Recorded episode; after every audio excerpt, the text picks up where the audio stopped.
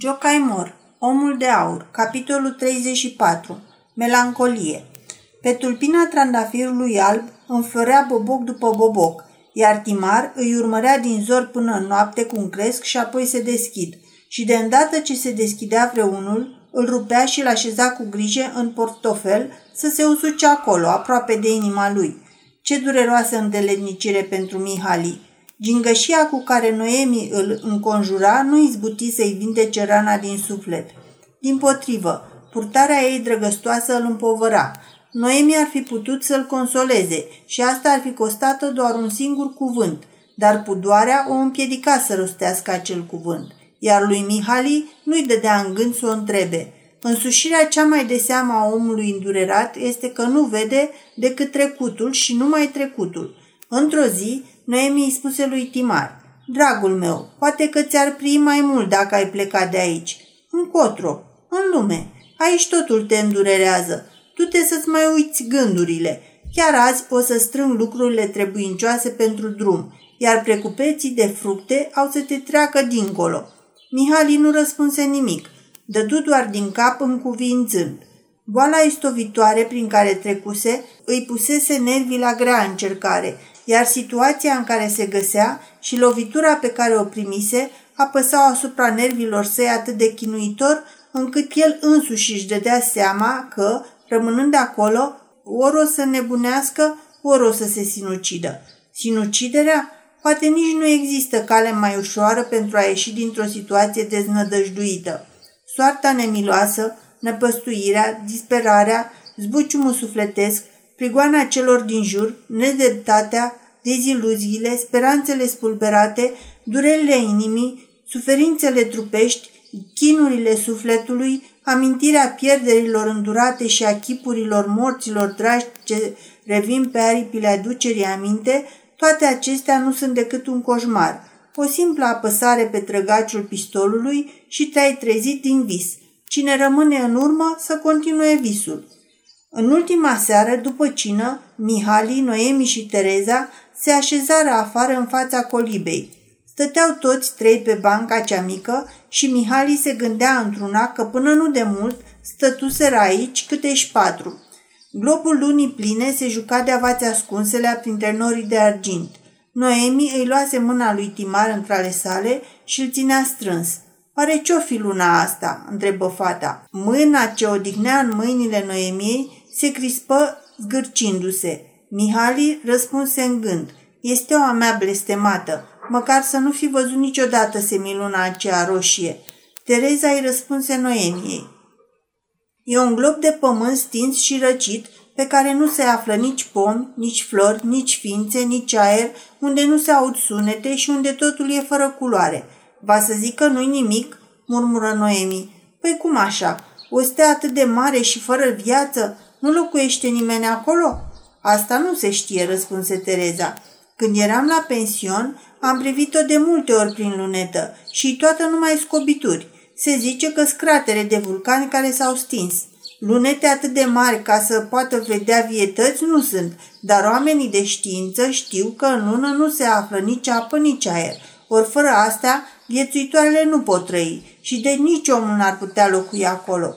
Și dacă totuși o fi ceva în lună?" întrebă Noemi. La ce te gândești?" O să spun îndată. Mai de mult, când eram singură, mă urmărea adesea un gând ciudat, mai cu seamă când stăteam pe malul Dunării și priveam în apă.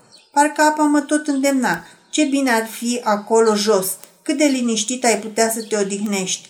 O, Mihali, nu fi neliniștit. Asta s-a întâmplat de mult, cu mult mai înainte. Dar încă de atunci m-am întrebat, ei bine, Trupul tău se va odihni acolo, în fundul Dunării, dar sufletul tău unde va zbura? Că doar undeva trebuie să zboare. Și uite așa m-am gândit că sufletul care părăsește vrând nevrând trupul acela de lut nu poate să zboare în altă parte decât în lună. Și acum îmi vine să cred tot mai mult că e așa.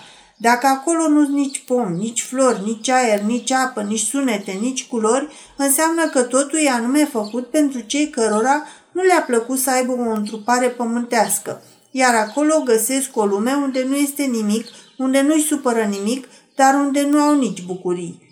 Tereza și Mihali se ridicară deodată cuprinși de spaimă de lângă Noemi, care nu înțelegea de ce tresărise răsperiați de cuvintele ei.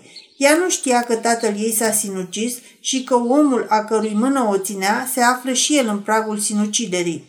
Mihali spuse că seara era răcăroasă, așa că intrară în casă. Acum trebuia să îndure încă un coșmar din pricina lunii. Pe unul îl moștenise de la Timea, pe al doilea de la Noemi. Cumplită ispășire pentru un om să vadă mereu acolo, pe cer, un semn luminos care noapte de noapte îi aduce aminte de primul său păcat, de prima greșeală din viață, greșeală ce dezlănțuise atâtea nenorociri. A doua zi, Mihali părăsi insula. Trecu pe lângă casa de nuc rămasă neterminată, fără ca măcar să-i arunce o privire. Să vii iar la primăvară, îi șopti Noemi cu gingășie. Sărmana socotea firesc ca o jumătate de ani Mihali să nu stea alături de dânsa. Dar atunci alături de cine? Iată o întrebare pe care nu și-o punea niciodată. Drumul lung până la Comarom îl vlăgui și mai mult pe Mihali. Timea se îngrozi de-a binelea când îl văzu, aproape să nu-l recunoască. Până și Atali se sperie, avea motive. Ai fost bolnav?" întrebă Timea lipindu-se de pieptul soțului ei. Da, foarte bolnav. În timpul călătoriei da, răspunse Timar și întrebările acestea îi se părură un fel de interogatoriu. Trebuia să fie atent la fiecare răspuns. Ai, răs- ai zăcut mult? Câteva săptămâni. Dumnezeule, și s-a găsit cineva oare care să te îngrijească acolo printre străini? Timar fu gata să spună, o, oh, desigur, m-a îngrijit un înger. Își reveni însă pe dată și răspunse cu totul altceva. Pentru bani, omul găsește orice. Chiar dacă ar fi vrut, Timea tot n-ar fi izbutit să-i arate că vorbele lui o întristaseră, iar Mihali nu avea niciun motiv să se mire că fața ei apatică nu văduise cât de, o cât de mică tresărire. Doar și altădată Timea fusese la fel. Sărutul rece al revederii nu îi apropie deloc. Atalie îi șopti lui Mihali. Pentru Dumnezeu, domnule, aveți grijă de viața dumneavoastră. Timar simți compătimirea ei bagiocoritoare. Trebuia ca el să trăiască pentru ca Timea să sufere. Dacă soția lui ar fi rămas văduvă, atunci nimic nu ar mai fi stat în calea fericirii ei, ceea ce pentru Atalia ar fi însemnat un iad.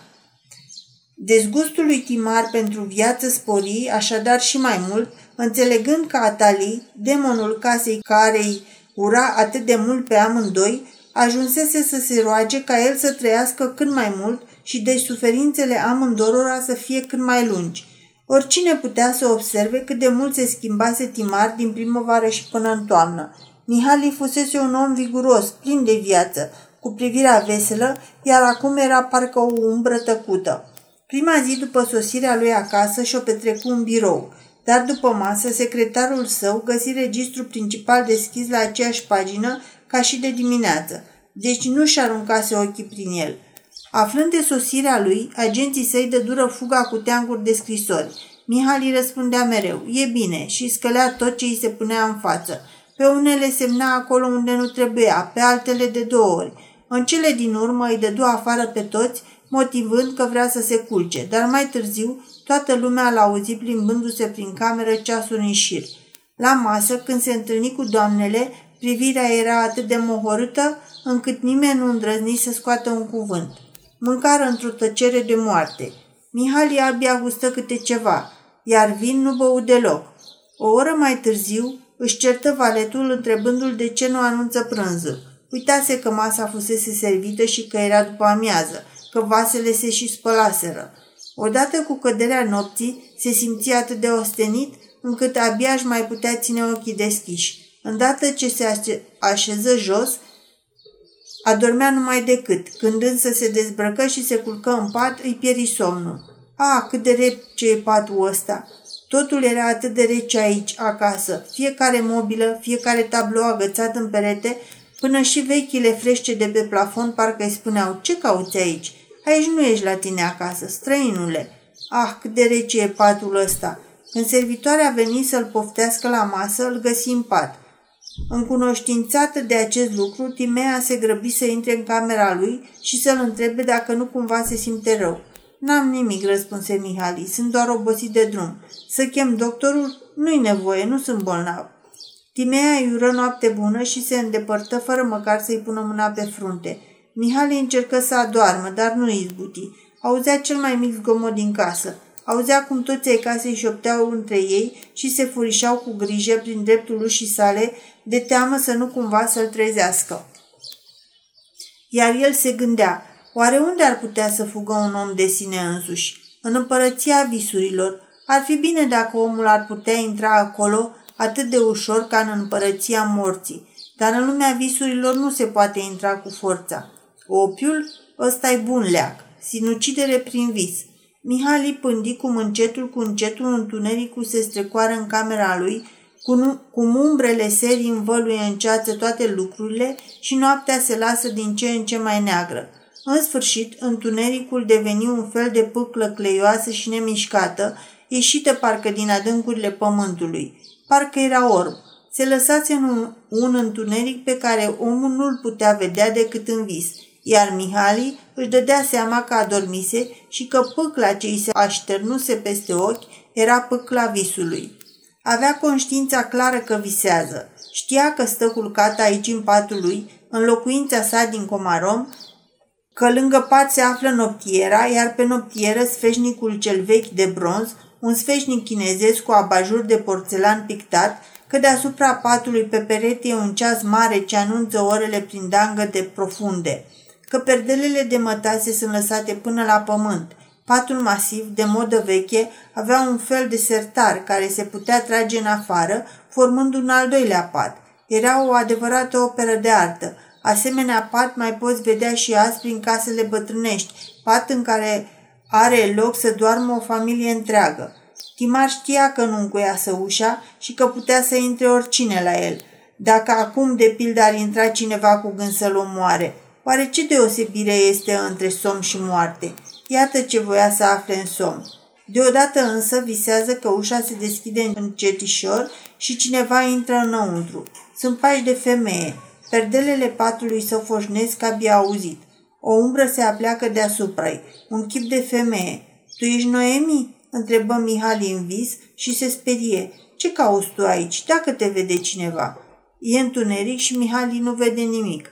Aude doar cum cineva se așează pe marginea patului și ascultă respirația. Așa ascultase nopți de rândul Noemi, acolo în micuța colibă. Ai venit să mă îngrijești și aici? E foarte frumos din partea ta, Noemi, dar în zor să pleci, să nu te găsească aici răsăritul soarelui. Ceasul mare începe să bată. Bătăile lui profunde ca de clopot vestesc o oră târzie din noapte. Umbra de pe marginea patului se ridică să oprească pendula ca nu cumva dangătul să-l trezească pe cel care doarme. Dar ca să facă acest lucru, trebuie să se aplece peste pat, așa încât Mihali îi aude bătăile inimii. Cât de încet îți bate inima acum. Apoi o aude cum caută pe dibuite în dulapul său. Nu cumva vrei să aprinzi lampa? O ar fi o nechipzuință din partea ta. Oricine trece pe coridor poate să se uite pe geam și te vede aici. Iasca de platină poate uh, deveni incandescentă ca un fir de foc și lampa de noapte fu aprinsă. În camera lui se zărea silueta unei femei. Mihali nu poate să-i vadă fața, dar știe bine că nu poate fi decât Noemi. Cine altcineva putea să fie lângă el? Silueta aceea întoarce cu grijă abajurul, astfel încât lumina să nu-i cadă în față. O, oh, ce vrei să faci, Noemi? Vrei să veghezi iarăși toată noaptea? Tu când te mai odihnești? Ca și când ar vrea să-i răspundă la întrebare, silueta îngenunchează lângă pat și trage sertarul de dedesubt. Mihali se simte năpădit și de plăcere și de spaimă. Cum? Vrei să te culci aici lângă patul meu? Ah, cât te iubesc! Ah, ce frică mie! Și apoi umbra aceea își face patul în sertarul tras în afară și se culcă acolo. Plăcerea și teama continuă să se lupte în sufletul celui care visează. Ar vrea să se aplece spre ea, să o îmbrățișeze, să o sărute. Ar vrea să-i strige, pleacă, o să te vadă cineva. Dar mâinile, picioarele și limba îi sunt ca de plumb. Apoi adorme și ea.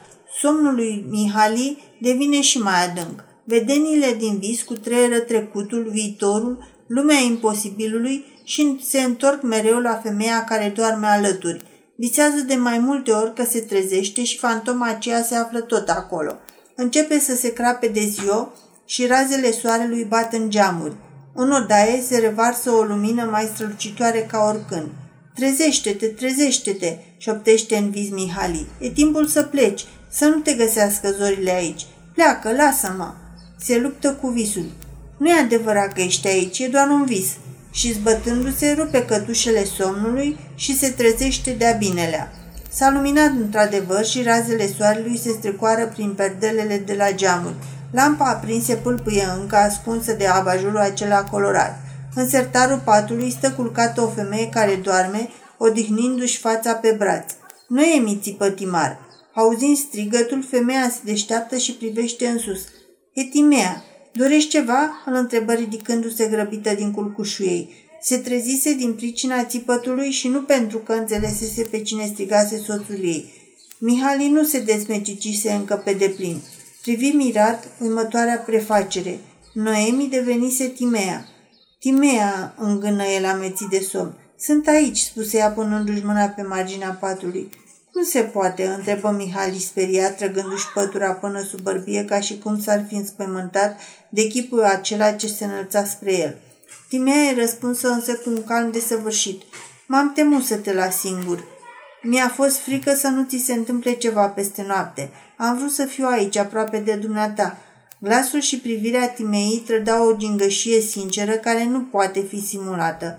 Femeia posedă instinctiv spiritul de sacrificiu. Mihali își veni în fire. În loc de spaima, acum simțea că îl copleșește un sentiment dureros, acela al vinovăției sale – această biată femeie se culcase aici, lângă patul său, ea, văduva unui soț care trăiește. Niciodată n-a împărtășit vreo bucurie cu soțul ei, iar acum, când bărbatul suferă, ea vine să împartă cu el suferința. Și apoi urmează eterna minciună. N-are voie să se lase fura de gingășia ei. Trebuie să o respingă. Mihali o privi forțându-se să nu-și trădeze zbuciumul. Timea, te rog să nu mai faci ce ai făcut. Nu mai veni lângă patul meu. Am suferit de o boală molipsitoare. În timpul călătoriei am fost doborât de ciuma orientală. Mi-e frică să nu te molipsești. Pleacă, te rog. Vreau să rămân singur ziua și noaptea. Nu mai am nimic, dar socot că trebuie mai să mă feresc de cei care țin la mine. De aceea te rog foarte mult să nu mai faci ce ai făcut. Să nu mai faci. Timea ofta adânc, își plecă privirile, se ridică din pat și apoi părăsi odaia. Nici măcar nu se dezbrăcase, dormise îmbrăcată acolo, la picioarele soțului ei. Îndată ce ieși din încăpere, Mihali se sculă și el și se îmbrăcă. Sufletul îi era răscolit.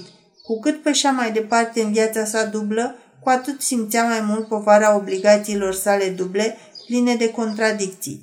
Se simțea răspunzător pentru soarta a două ființe care amândouă se sacrificau pentru el.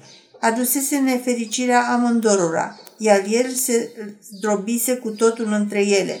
Unde să găsească un refugiu? Dacă măcar una dintre cele două femei ar fi avut un suflet oarecare, demn de a fi urât, disprețuit sau plătit cu aur. Dar și una și cealaltă se întreceau în noblețe sufletească, iar soarta lor uh, constituia o acuzație atât de gravă încât Timar se simțea cu totul dezarmat.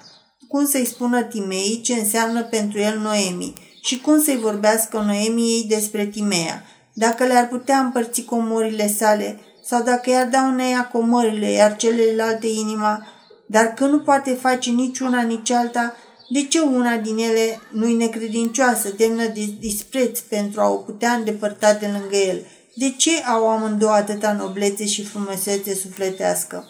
Șederea acasă îl îmbolnăvi de-a binerea pe Mihali. Cât era ziua de lungă, nu ieșea din cameră și nu vorbea cu nimeni. Zi și noapte stătea degeaba fără să facă nimic. Oare nimeni nu putea să afle ce durere îl roade? Dacă cineva căuta să afle de ce era atât de trist, el îi răspundea. E urmarea bolii de care am suferit. În cele din urmă, Timea se adresă doctorilor. Medicii hotărâră că Mihali trebuia să plece undeva la mare, pentru că valurile se ridea ceea ce îi smulsese uscatul dar Mihali se opuse răspunzând că nu-i place să vadă oameni. Atunci fu sfătuit să-și aleagă o stațiune balneară cu climatul mai aspru, ca de pildă Tatra Fured, Elopac sau Balaton Fured. unde sezonul de vară se sfârșise și vizitatorii plecaseră, astfel că acolo se putea bucura de o singurătate de plină. Important era să facă băi reci. Auzind acest sfat, Timar își aminti că avea un mic conac de vară într-una din văile de lângă lacul Balaton. Îl cumpărase cu ani în urmă, atunci când îi se concesionase pescuitul pe Balaton, dar abia dacă fusese pe acolo de două-trei ori. Hotărât să-și petreacă acolo lunile de toamnă târzie. Doctorii încuvințară alegerea. Malul dinspre Vesprem Zala al lacului Balaton este o adevărată regiune tempe, cu o grădină neîntreruptă lungă de 14 mile, cu sate înfloritoare ce se țin lanț, cu vile boierești presărate pretutindeni, iar lacul imens e ca o mare prietenoasă, cu furtuni mici, dar de o frumusețe uimitoare. Aerul e ca și în Italia, oamenii primitori, iar izvoarele au puteri tămăduitoare. Într-un loc ca acesta, melancolicul convalescent putea să-și petreacă de minune toamna. Și așa, în lunile de toamnă, în afară de câțiva profesori asmatici și de câțiva popi bolnavi de stomac, nu se mai aflau alți vizitatori la Fiured care să, să-i tulbure dorul de singurătate al omului mohorât. În loc să dai peste vizitator, ochiul se bucură de măreția naturii. Lângă Palaton, toamna pare o a doua primăvară, Așadar, îl trimiseră pe Mihali la Balaton.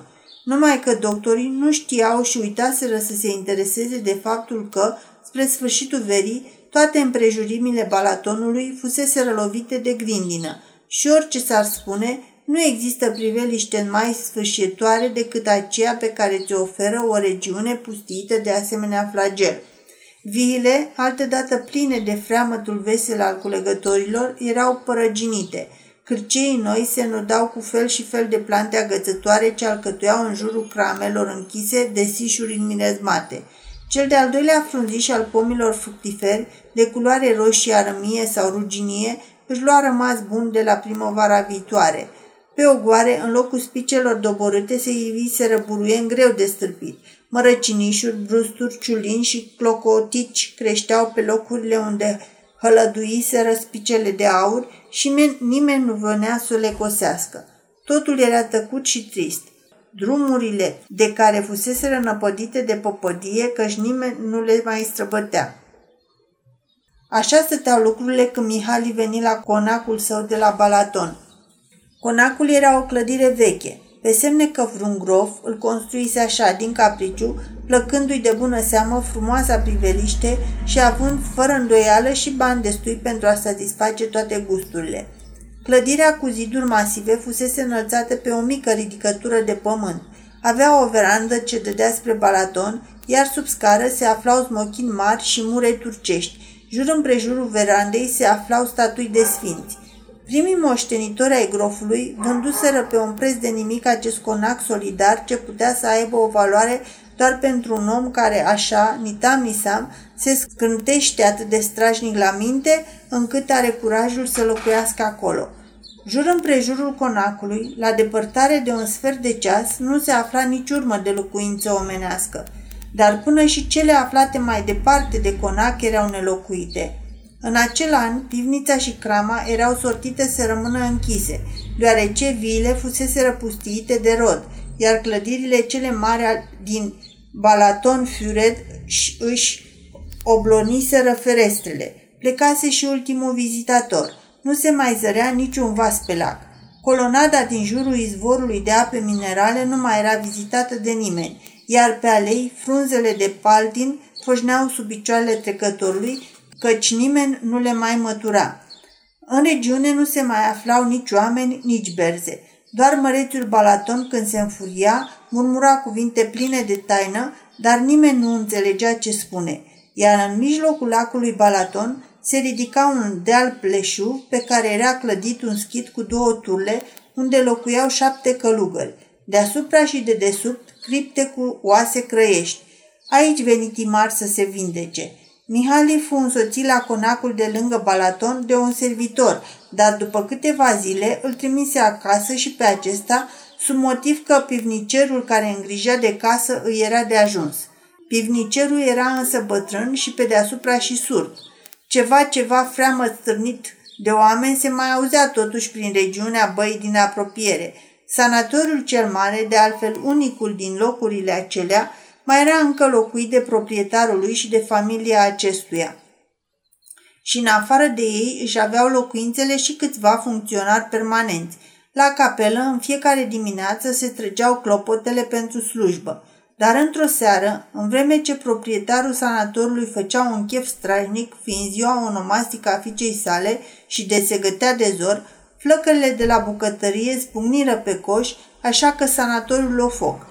Pălălaia cuprinse apoi băile, locuințele funcționarilor și capela, care arseră din temerii. Până în primăvară totul avea să rămână pustiu, deoarece oamenii plecaseră părăsind ruinele încă fumegânde. După întâmplarea asta, prin valea din jurul conacului nu mai răsuna nici glas omenesc și nici dangă de clopot, ci doar murmurul tainic al necuprinsului lac. Timar stătea zile întregi pe mal, ascultând glasul tainic al apelor. În zilele fără pic de vânt, lacul se pornea să murmure. Culoarea ei se schimba devenind verde ca smaraldul până departe în zare, iar pe valurile verzi posomorâte nu mai umbla nicio barcă cu vele, niciun vaporaj, ponton sau luntre. Lacul părea o mare moartă. Lacul are două puteri minunate. Întărește trupul, trupul și posomărăște sufletul. Răsuflarea ți se înviorează și capeți o poftă de mâncare de lup, dar pe de altă parte, sufletul este, îți este cuprins de melancolie și tristețe care împing închipuirea în lumea visurilor. Lanțul pitoresc de dealuri de pe malul lacului mai este încă încoronat de ruinele cetăților.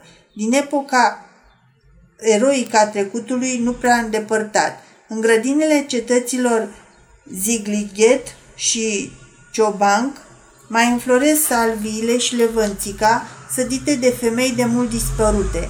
Zidurile se surpă însă an de an și doar aici colo câte un tursemeț se mai încumetă să-și măsoare puterile cu furtuna.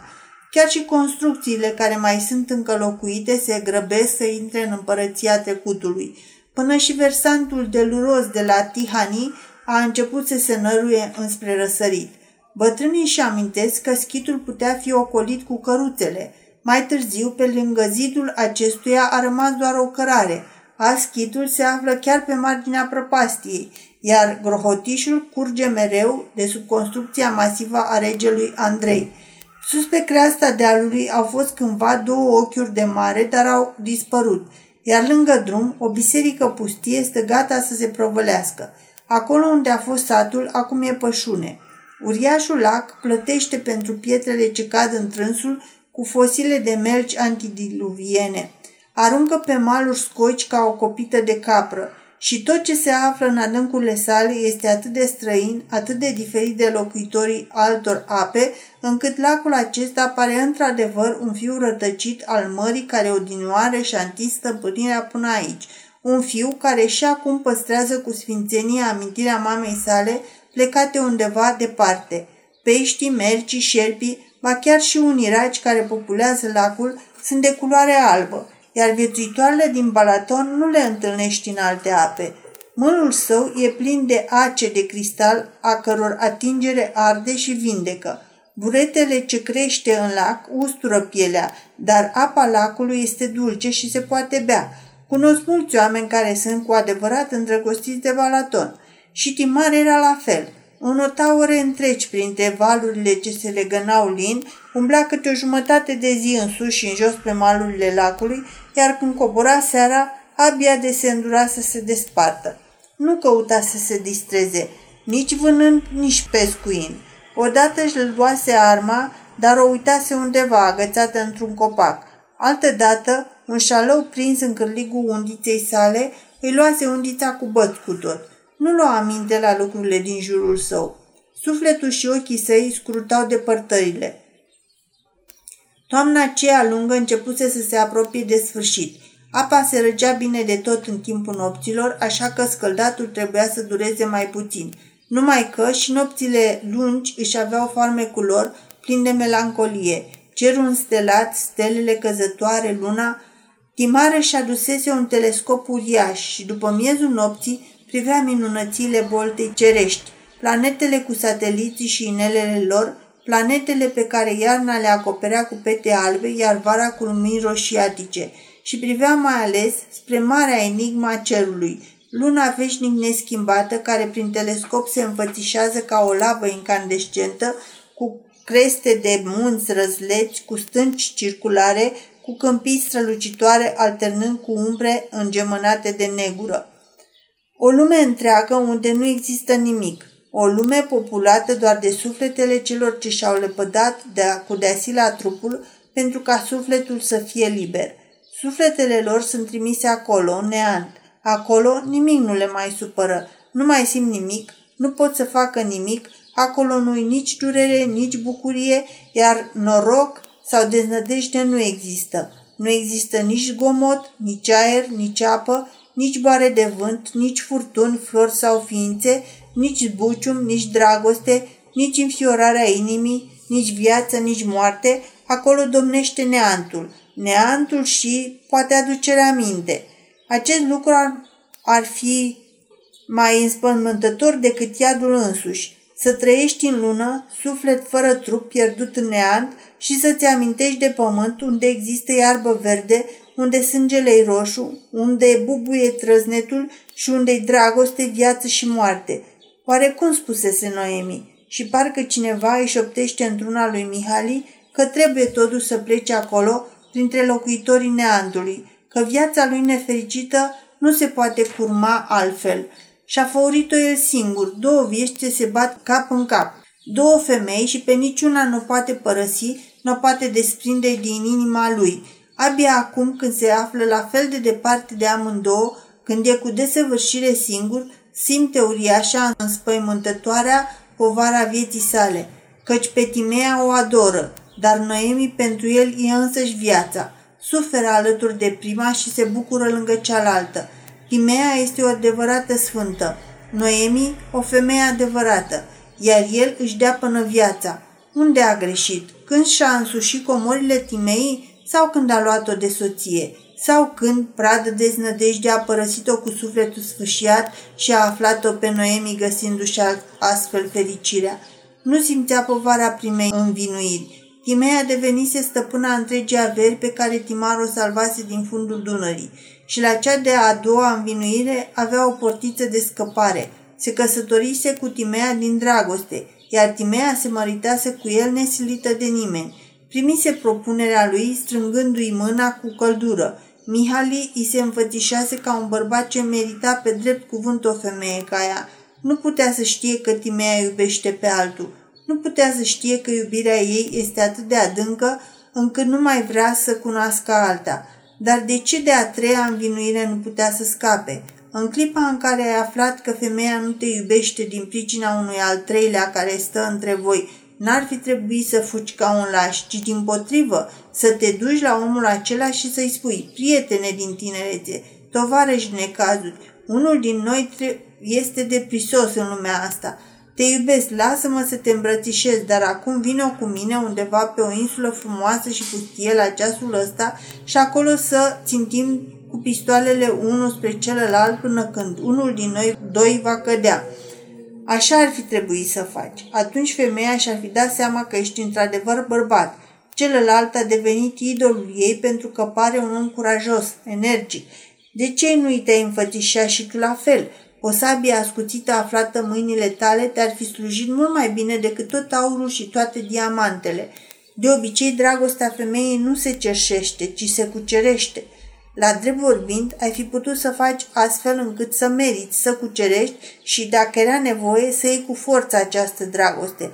Ai fi putut să fii despot, să fii întocmai ca un sultan în fața unei supuse cumpărate, a unei sclave, să o bați până la sânge cu biciul, până ce se îmblânzea ca un miloșel, astfel încât astăzi ai fi stăpânul ei și ea ar fi a ta, femeia ta, ori tu ai făcut-o victima ta și acum dânsa a devenit o fantomă ce încă trăiește, dar care în fiecare zi iese din mormânt ca să te acuze.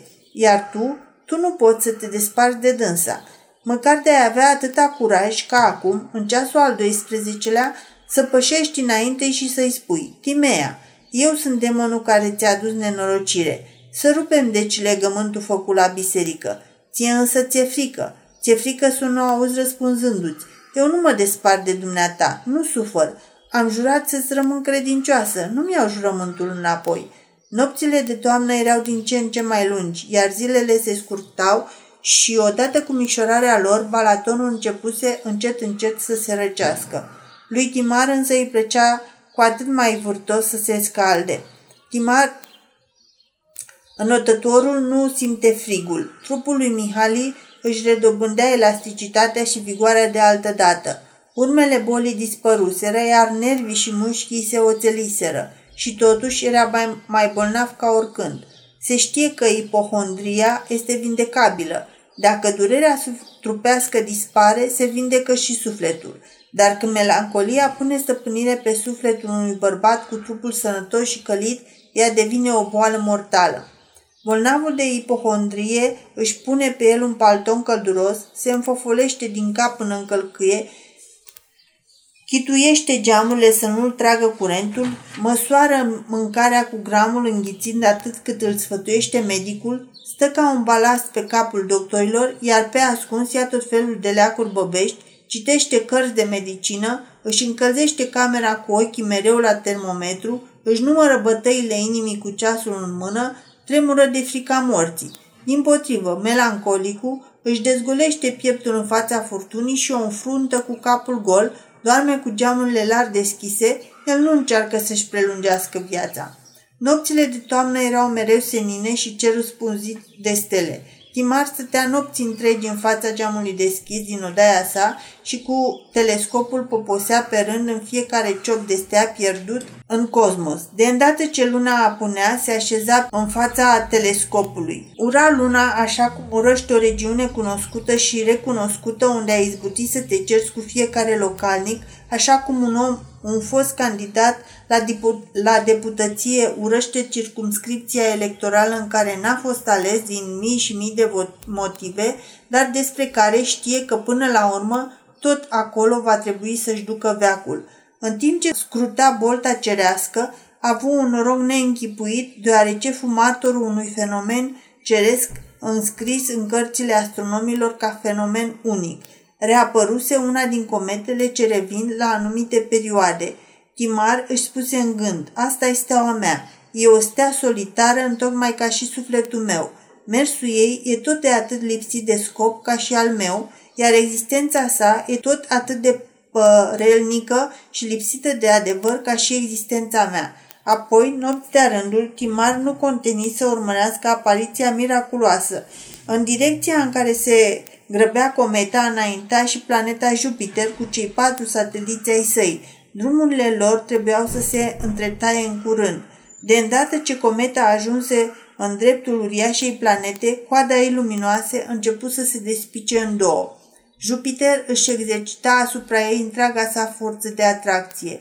Uriașa stea îndrăznea să conteste stăpânul ei, soarele, dreptul asupra steluței aceleia de foc – și toate acestea se petreceau în văzul pământenilor. În noaptea următoare, snopul de lumină al cometei a apărut despicat în două. Ramurile lui porneau fiecare în altă direcție. În acest timp, cel mai mare și mai depărtat satelit al lui Jupiter se apropie în grabă de cometă. Ce se va întâmpla cu steaua mea?" se întrebă Timar. În cea de-a treia noapte, sâmburele de lumină ce alcătuia capul cometei început să pălească și să se desfacă. Satelitul lui Jupiter trecea foarte aproape de dânsa. În a patra noapte, cometa fu ruptă în două. Acum avea două cozi distincte și două capete luminoase, iar cele două comete nou născute începură goana lor fără țel și fără odihnă, lunecând pe cele două parabole diferite ce formau un unghi ascuțit. Deci asta se întâmplă și în cer? Timar urmări cu telescopul apariția aceea miraculoasă până ce se pierdu în depărtările de nepătruns. Această apariție îl impresionă nespus de mult, acum încheiase toate socotelile cu lumea pământească. O sinucidere poate avea sute de motive, dintre care cel mai persistent, cel mai de neînvins, este cel care provine din contemplarea îndelungă a cerului. Aveți grijă de cei care, fără scopuri științifice, uită să-și mai dezlipească ochii de pe cer și scormonesc tainele naturii. În timpul nopții, ascundeți orice obiect tăios sau armă de foc și cotrobăiți cutele veșmintelor lor ca nu cumva să dosească în ele o travă. Da, Timar era hotărât să se omoare. Gândul acesta nu vine pe neașteptate în mintea oamenilor cu tărie de caracter, ci se coace încet, încet. Cu ani de zile înainte, ei știu că se vor sinucide și, cu multă viclenie, se pregătesc să-și ducă la îndeplinire hotărârea. Gândul se copsese în mintea lui Timar, așadar porni sistematic la îndeplinirea lui. Îndată ce în regiunea Balatonului vremea se posomorâ, el se întoarse la Comarom. Toți cunoscuții care îl întâlneau îl întâmpinau minunându-se cât de mult își revenise și admirându-i culoarea obrajilor.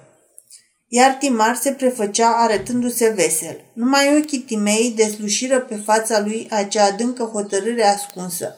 Numai Timea îl întreba îngrijorată. Ce ai, dragul meu?"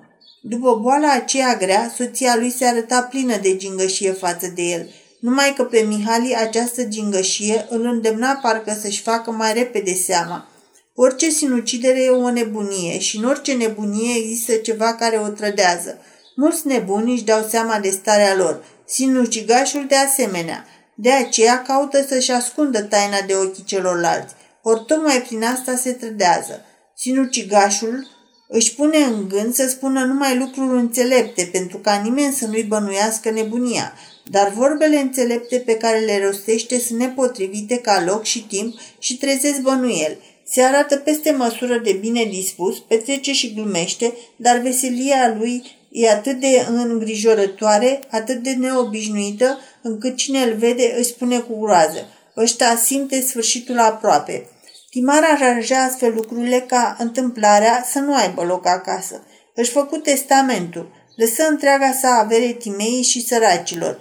Cu o gingășie și previziune deosebită, institui un fond special cu scopul ca, în cazul în care Timea, după moartea lui, s-ar mărita și urmașii ei ar sărăci, acestora să le fie asigurată o rentă anuală de o mie de forinți din fundația lăsată de el – Apoi își făcu planul. De îndată ce vremea va fi favorabilă, va porni la, va porni la drum, spunând că pleacă în Egipt. De fapt, va pleca spre insula nimănui. Acolo voia să moară. Iar dacă o va convinge și pe Noemi să moară odată cu el, atunci vor muri împreună. O, oh, fără doar și poate că Noemi se va învoi. Că ce ar mai putea face în lumea asta fără el? Ce preț ar mai avea toată lumea asta atât de urâtă? Mai bine amândoi acolo, lângă Dodi. Timar își petrecu iarna când la Comarom, când la Ghior, când la Viena. Peste tot lumea îl scotea din sărite. Cea mai mare nenorocire pentru un melancolic e gândul că oricine se uită la el gândește în sinea lui. Uite la ăsta, e bolnav de melancolie. Îi se pare că, din felul cum îl privesc sau îi vorbesc cunoscuții săi, aceștia bănuie că s-a petrecut o schimbare în el. Îi aude șoptind în spatele său, Stimte cum își fac tot felul de semne misterioase atunci când apare undeva. I se pare că femeile se înfioară văzându-l, că bărbații se silesc să-și păstreze calmul. Uneori se întâmplă că, fiind distrat, face sau spune lucruri caragioase, care dovedesc fără îndoială descompunerea sa sufletească și grozav se supără că nimeni nu face haz de ele. Cum, li frică să-și râdă? De el însă nu trebuie să-i fie frică nimănui. Încă nu e atât de nebun, încât să sare de la locul său și să zvârle cu boia în ochii celor aflați la masă, cu toate că, din când în când, e năpădit de gânduri atât de ciudate, încât atunci când, de pildă, domnul Fabula Ianoș îl vizitează și, ca vicecurator ecleziastic, începe să debiteze lucruri pline de seriozitate, stânțea până ca și cum ar fi înghițit un par Timar e cuprins de o furnicătură stranie și abia-abia izbutește să se stăpânească. Îi vine să-și proptească amândouă mâinile pe umerii vicecuratorului și să sară apoi peste capul acestuia. Timar avea ceva straniu în priviri, ceva care face ca omul să simtă că îl trec fior de gheață prin tot trupul – Atalie întâlni și ea această privire. Deseori, stând în fața ei la masă, ochii lui Timar se lipeau flămânzi de chipul și trupul Ataliei. Privirea melancolicilor știa atât de bine să exprime setea față de farmecele unei femei. Atalii, cei drept, era o frumusețe cu totul aparte. Avea într-adevăr un gât și un piept de ariadnă.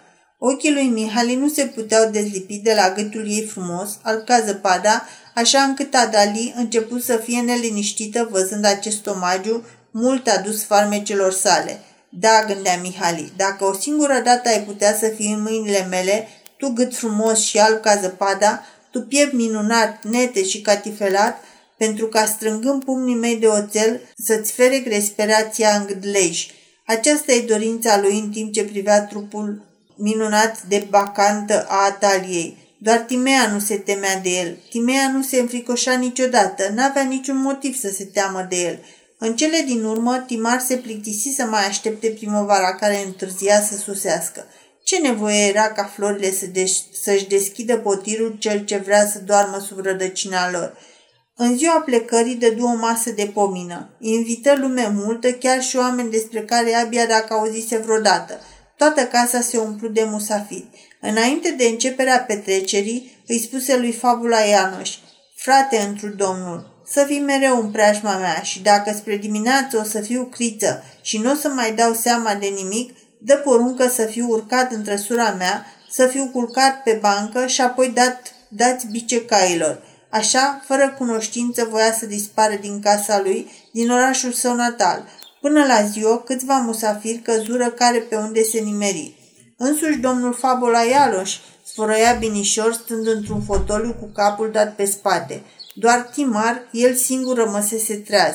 Melancolia se comportă față de vin în tocmai ca mitridate față de o travă. Nu poate obține efectul dorit.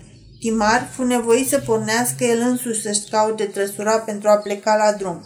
În capul său se învălmășau visul și realitatea.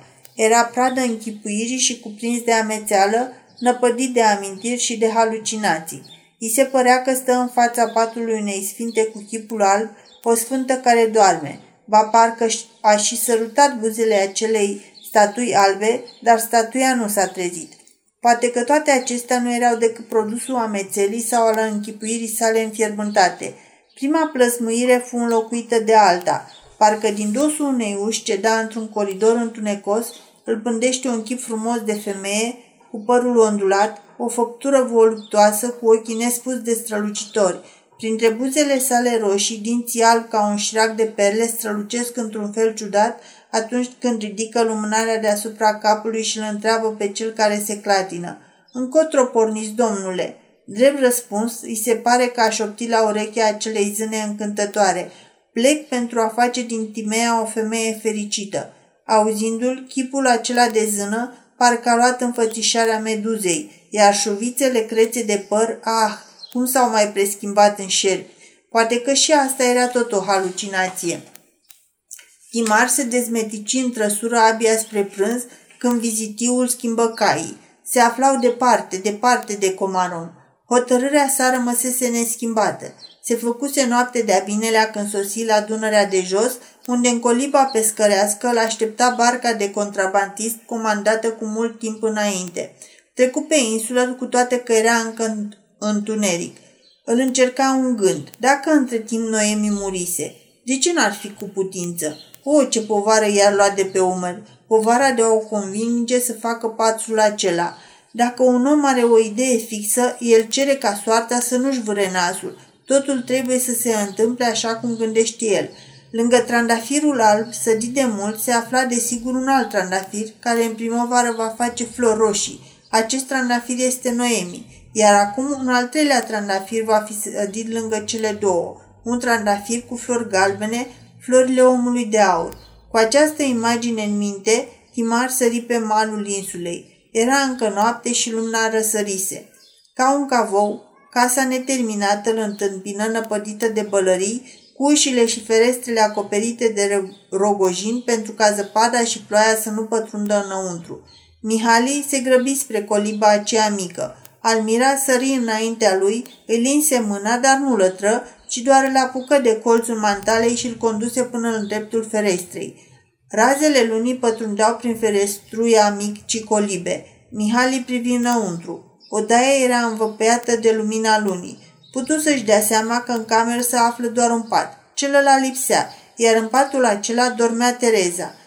Totul se potrivea cu ceea ce gândise el. Fără îndoială că Noemi se odihnea sub trandafir. Era mai bine așa. Bătu un cetișor în geam. Eu sunt Tereza. Auzindu-l, femeia veni în privor. Dorm singură, Tereza?" o întrebă Timar. Singură. Noemi s-a dus sus la Dodi? Nu, Dodi a coborât la Noemi. Timar cercetă mirat chipul Terezei. Atunci femeia a luat de mână și cu o seriozitate prefăcută îl conduse în spatele casei, acolo unde se afla fereastra celeilalte camere, care de asemenea era luminată. Înăuntru pulpea o candelă. Timar privi pe geam și pe patul alb o zări pe Noemi, care dormea strângând cu un braț căpșorul unui îngeraș cu părul de aur lipit de pieptul ei. Cine e acolo?" întrebă Timar înăbușindu-și strigătul, așa încât se auzi doar o șaptă șuierată. Tereza zâmbi blând. Păi nu vezi, e Noemi cu micuțul Dodi. Dodi a vrut să vie îndără la noi. A spus că e mai bine aici decât în rai. I-a spus lui Dumnezeu. Tu și așa ai destui înger. Dăm drumul să mă întorc la cei care au avut doar unul. Și Dumnezeu l-a lăsat să vie înapoi. Cum așa? Hmm, hmm. Păi vechea poveste. O biată contrabandistă a murit, tot ca și cealaltă, iar copilul ei a rămas orfan și l-am primit la noi. Te supără? Timar tremura din cap până în picioare de parcă ar fi fost cuprins de febră. Să nu-i trezești până ce nu se face ziol, sfătui Tereza. nu e bine să se întrerupă somnul copilului. Viața unui copilaș are multe taine. O să ai răbdare, nu-i așa? Păi cum să mai scoată Timar vreun cuvânt? Zvârli căciula din cap, își scoase mantaua și haina rămânând în cămașe și suflecă mânecile. Tereza crezut că a nebunit. O, oh, nu, nu nebunise. Se năpustri spre casa din lemn de nuc, sfâșie rogășinile care asupau ușile și ferestrele, se repezi la masa de tâmplărie, strânsă între menghini o scândură ce trebuia pentru ușa neterminată, ridică rândeaua și început să lucreze. Se crăpa de ziua. Noemi visă că în casa cea nouă cineva dă la rândea, că rândeaua hâșcăie mușcând din scândura de lemn tare, iar când cel care lucra se odihnea, răzbătea în visui cântecul. E mai de preț coliba iubitei decât abudei mândre cetate, dar când deschise ochii, zgomotul rundelei și cântecul nu conteniră.